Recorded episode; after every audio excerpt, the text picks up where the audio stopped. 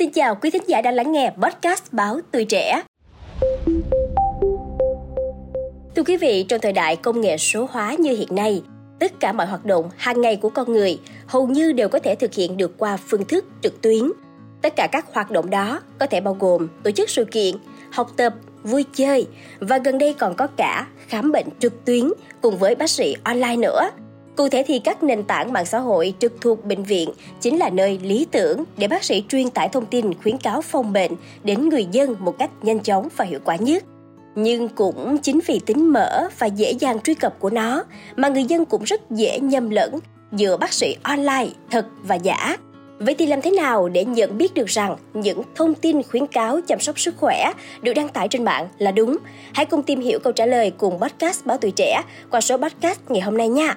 Bác sĩ Nguyễn Huy Hoàng thuộc Trung tâm Oxy Cao áp Việt Nga, Bộ Quốc phòng cho biết rằng, hiện nay với sự phát triển của công nghệ 4.0 thì việc tìm kiếm thông tin đã thuận lợi hơn rất nhiều. Cụ thể thì hiện giờ ngành y đã áp dụng công nghệ này để khám và chữa bệnh từ xa rất tiện lợi cho người dân. Bên cạnh đó thì bác sĩ Hoàng còn khẳng định rằng vai trò của công nghệ thông tin trong việc phổ cập kiến thức y tế, truyền thông y tế đến người dân là không thể phủ nhận được trong dịch Covid-19, các trang web trực thuộc bệnh viện đã truyền thông trên các nền tảng mạng xã hội rất tốt. Trong đó thì có cả hội nhóm do các bác sĩ thành lập và đã tư vấn trực tuyến thành công cho nhiều người bệnh để vượt qua đại dịch.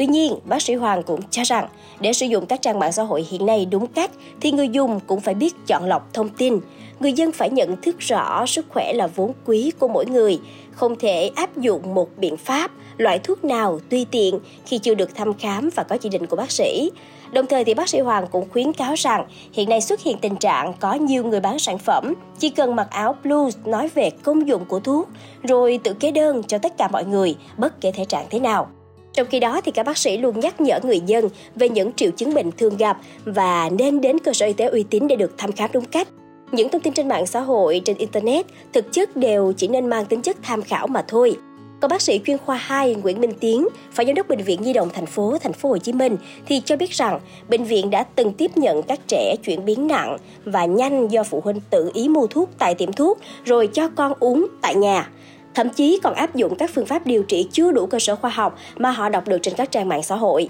Theo bác sĩ Tiến thì chỉ trong một số trường hợp như là sốt nhẹ thì có thể tự điều trị tại nhà vào ngày đầu tiên bằng cách uống thuốc hạ sốt, cấp vitamin C,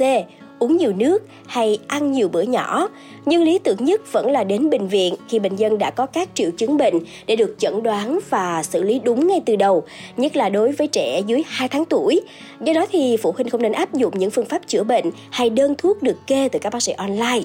Đơn cử như việc đã từng có một trường hợp nhập viện do thói quen này. Cụ thể thì một bệnh nhân nam 60 tuổi ngụ tỉnh Bình Dương đã nhập viện cấp cứu trong tình trạng năm đầu ngón tay chảy máu đầm đìa trước khi được đưa đến bệnh viện. Khai thác bệnh sử ghi nhận bệnh nhân đột ngột liệt nửa người bên phải sau khi tham khảo thầy thuốc online, thì vợ và cả người em của bệnh nhân nhanh chóng cấp cứu cho ông bằng cách lấy lưỡi lam cắt sâu vào các đầu ngón tay bên bị liệt. Thấy máu ở các đầu ngón tay chảy nhiều, nhưng bệnh nhân vẫn còn liệt, nên gia đình đưa ông vào bệnh viện đa khoa khu vực Thủ Đức. Sau đó thì bệnh nhân nhanh chóng được chuyển ngay đến bệnh viện nhân dân 115 để kịp giờ vàng trong việc cấp cứu.